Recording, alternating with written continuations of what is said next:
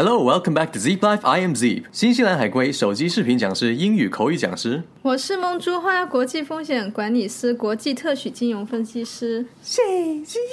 只？我们上次做有奖大礼包抽奖的时候呢，当时抽奖的一个条件就是听完我们 podcast 有一个什么样的感想，要先抒发感想才能进行抽奖嘛。嗯，那其中有一些粉丝呢，其实是回复的地方就感想回复的地方发送错了，发送到我们公众号后台了。但却因此呢，我们就也看到了，就是等于是跟我们一对一说的一些真心的一些感受和话语。哪一条留言对你感触最深呢？其实感受最深的是，当看到一些听众或者粉丝他们说，真的听了我们 podcast，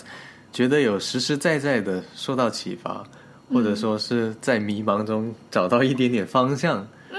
那其实那一个点还是我觉得是最最打动我的。然后其实我也顺着这样子的一个，他们既然把这些感受发到我们那个后台，我就顺势就跟他们一起聊天，继续去聊。后来就越聊越深入，就越多那种真情实感的交流就就出来了。然后我觉得这个也是非常对我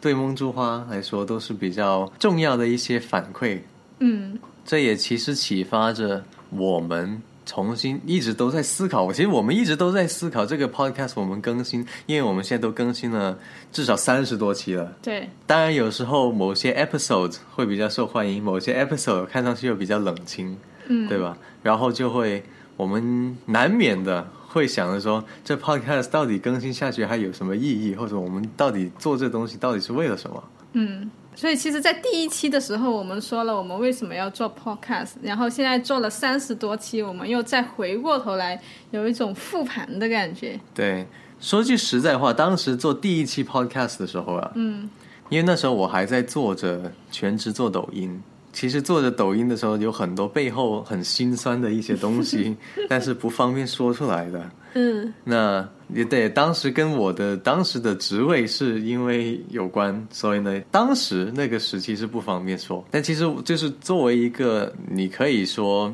算不算网红呢？也算是吧，就是小红了一把，对吧？嗯就是能够经历过这么一次大波的涨粉，嗯然后就会对所谓我们网红的这个幕后的一些生活的状态，其实会有一更多维的一个去理解了。以前我们都是认为他说：“哇，你好多粉丝啊，你应该很有钱吧，或怎么怎么样，你应该生活很轻松吧，怎么怎么样。”其实这个后面的发生的事情比表面上看的复杂的多。我突然间想起来，你好像去年就七月初，七月五六号的时候火的，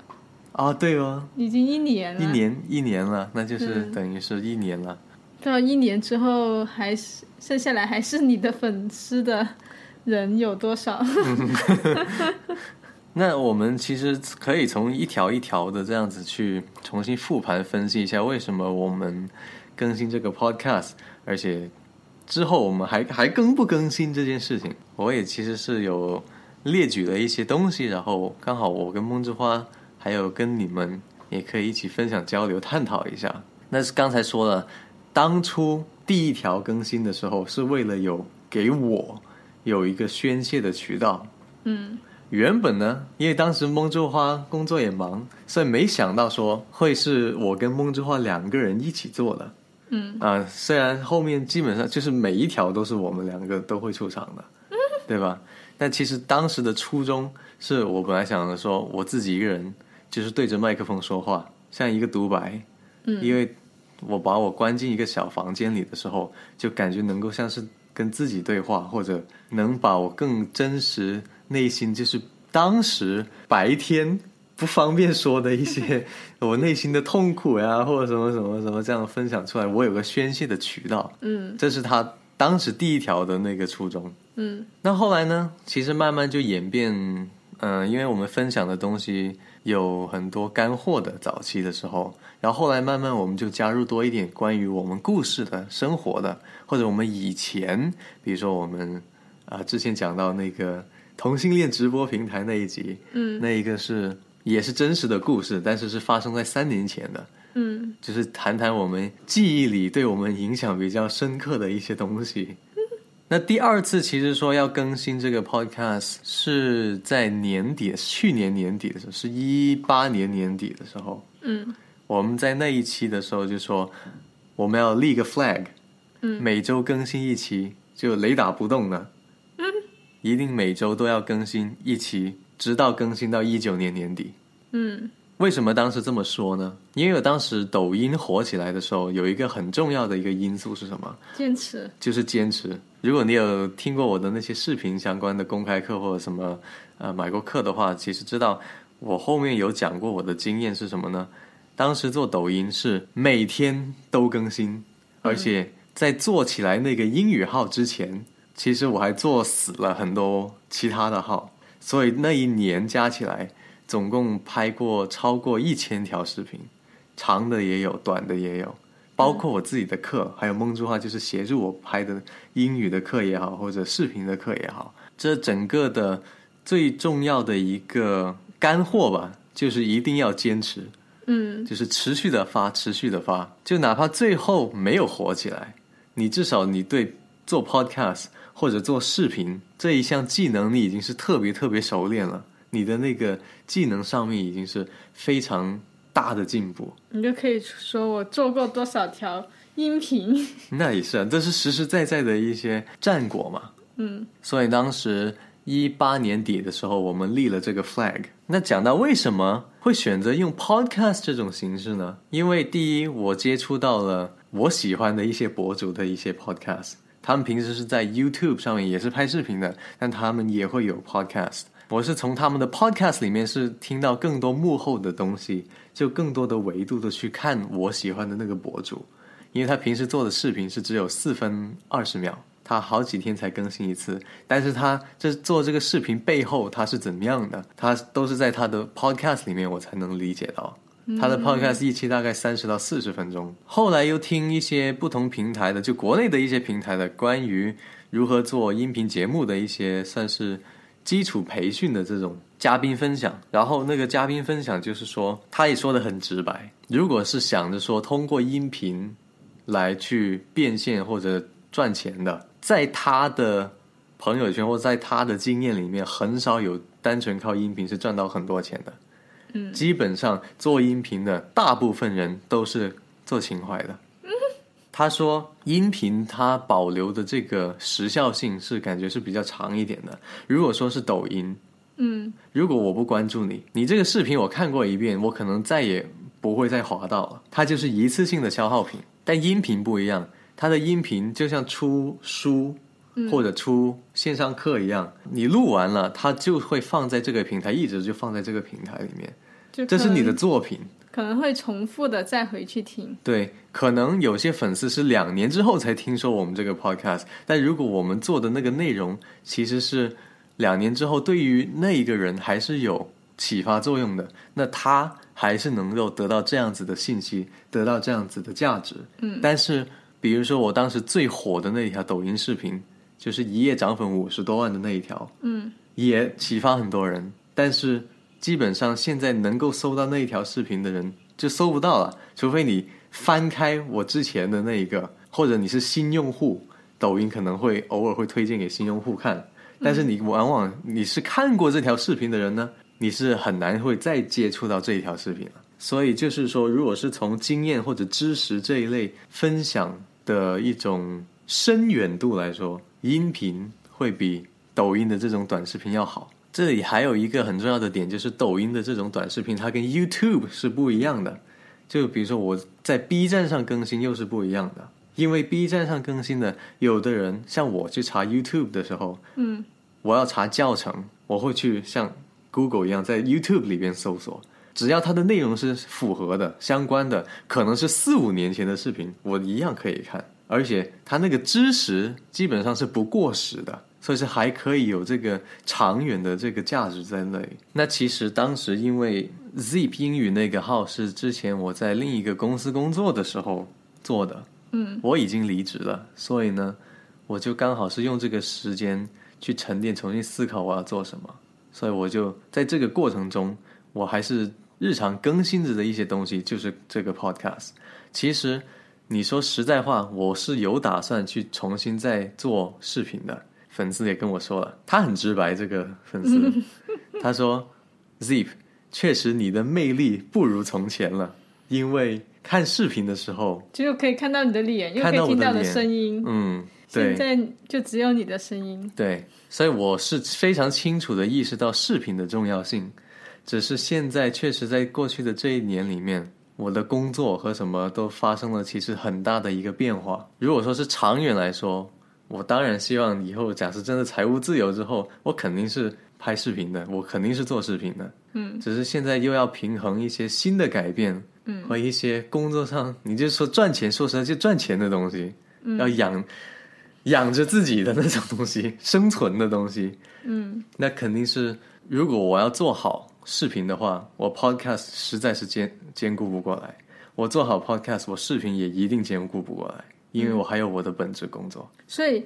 podcast 其实算是一种比较折中的一个选择。对，当时我们想拍 vlog 嘛、v l o g 大家其实很喜欢看我们的 vlog，但是视频的剪辑上面，在 vlog 它要涉及的面很多，画面、字幕、配乐、剪接顺不顺畅，但是音频就还可以，是什么呢？只用把我们可以用文字、用声音把我们要讲的东西讲出来，就像一个声音的 vlog，但是剪辑难度会相对比较没那么难。这个频率其实是能够能够维护好的。那在跟粉丝沟通的过程中呢，其实还有一个点，也是算是给我很感动的一个，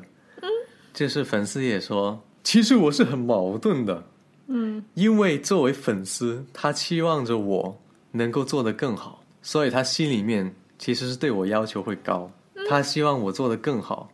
那做得更好是要承担更多的责任，投入更多的时间，但他又表示理解，因为他知道生活不易，他又希望我自己生活能平衡好，所以也会跟我说，如果太辛苦了，就不要更新 podcast 了，或者说不要每周更新了，不要让 podcast 变成一种压力给你了。所以我听这句话，我是很我是很感动的。差点被你说哭了。有时候真的就是，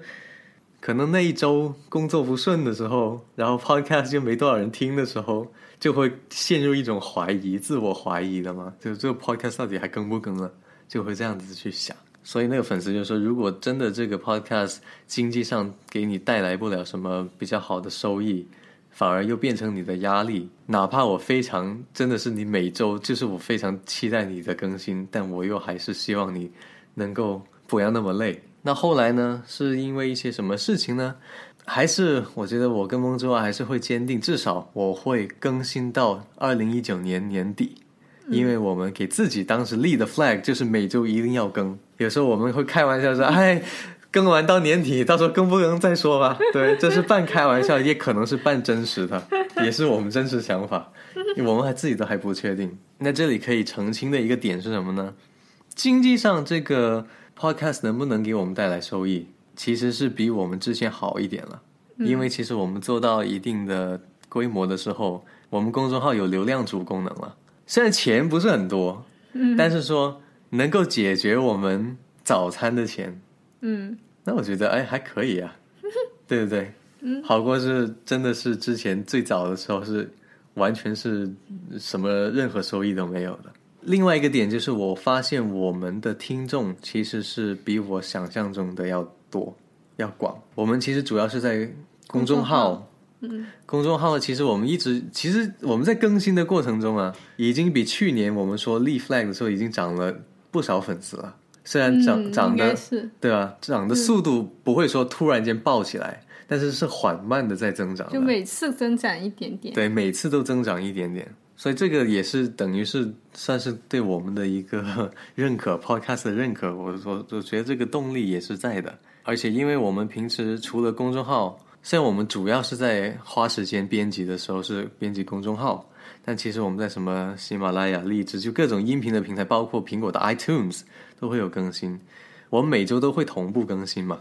对吧？然后偶尔的时候会看看其他平台它的那个后台有没有什么互动或者播放量，有些时候播放量会比公众号这边多得多。然后还有一些是，就比如说上次我发现苹果 iTunes 那边的那个，竟然有人给我们留言，而且评分了，那个分数还还不错。我们有评分了，我们有评分了，我们四点多分呢，满分是五分呢。所以说啊，我也是诶，就很 surprise。而关于那个视频跟音频之间的这个平衡点呢，之前我也有想过是什么呢？Podcast 我是照样录，嗯，但是呢，同时我架着相机在那里录，所以 Podcast 的形式会出现音频和带视频的这种两种不一样的形式。嗯，就是有的人喜欢看着视频听我们说话的，有的人喜欢只是戴着耳机听我们说话的，那两者都可以，这样又能兼顾到 Podcast。又能兼顾到视频，那这个以后会不会做呢？那以后我们可能再看情况吧，看我们的时间精力。那最后那个更新 Podcast 的一个点呢，其实是我也是受启发于其他人的 Podcast，是因为我有听我的那个算是我喜欢的博主 David Dobrik 他的那个 Podcast，我也想过把每一集，可能以后说不定我会把每一集的时长拉得更长，然后更新频率可能会降低一点。但是内容会更饱和。之前有这么想，但也是又有个矛盾点，是因为我们目前主要还是在推公众号上面，公众号的时长其实是有要求的，三十分钟以内，三十分钟以内或者三十 MB 以下，不然的话就会分成两段，必须硬生生的把它切割成两段再发。嗯，公众号听众的一个用户体验其实是没那么好的，所以其实 Podcast 背后真的是很多很多不同的。细节的东西，我们是要去考量、去处理的。但是还是回归我们刚才就是这个 podcast 开头讲的那个点，真的是最令我感动和保持原有动力的去更新 podcast，就是真的听到我们的听众真的因为我们的 podcast 觉得学到东西了，或者反正是不开心的时候笑了一笑了。你把这一期弄得好煽情啊！哎呀，一讲到煽情，讲到情怀，就又得又得夸一下丁丁老师。也是因为丁丁老师嘛，我我也是在朋友圈里不止一次的夸过他，他给我的启发嘛。嗯，他也是这样子作为一个 role model，所以我我也才是是向他学习。那在能够给你们带来一些启发或者欢乐的同时，这个 podcast 另外一个可能是。被动的一个东西，一个作用，一个价值，其实是给我和蒙珠花的。在分享给大家这些内容的同时，其实我是在跟自己对话，我是在反思我的生活，我在反思我有哪些地方可以做得更好。那说不定三年以后、两年以后，或者就明年，我重新听回现在这个 podcast。或者之前录过的 podcast，因为我在录 podcast 的时候，我是真的很真情实感的在说。当我讲一些方法论或者梦之话讲理财的一些方法的时候，我们讲的那个过程中，我是我百分之百就是相信我所说的话。然后呢，我就会按照我所说的话去做。那做它要有成果，可能要有一定的时间。那可能一年之后，我做我说口头上说的那些事情之后，真的带来变化了。我再回过头看我当时在讲的那些 podcast 之后，我就哦，价值真的是很大很大了。这包括这一条 podcast，可能是我在我们在二零一九年年底的时候，我们要做。年底复盘的时候，嗯，再再回过头来听这一条的时候，可能我们又是另一种不一样的感觉了。那可能那时候又会对我们的这个 podcast 的更新或者发展会带来很深远的影响的。所以我觉得其实这样也挺好的，就是嗯，有粉丝把他们的真实想法告诉我们，然后我们也受此启发，然后重新回头看我们过去所做的一些事情。所以，如果你们还有一些别的意见或者一些想法，也欢迎跟我们说，可以加我微信，也可以直接在后台留言，都可以。越真实的反馈，其实对我们来说是越有价值的。嗯，啊，你到底是喜欢听我们 podcast，还是喜欢看我们的视频，或者 podcast？你是希望我们多讲些什么样的内容？多讲点故事，还是多讲点干货？还是你你想我找到更多的嘉宾来一起过来分享的话，任何的这些想法你都可以跟我们说。好了，那我们这个 podcast 今天煽情就煽到这了。也欢迎推荐转发我们 podcast 给身边有需要的朋友，还有关注我们的公众号 Zeep Z E E P。今天梦珠花在 podcast 上还没笑，所以呢，我们要大家再感受一下梦珠花的笑。我们下期再见。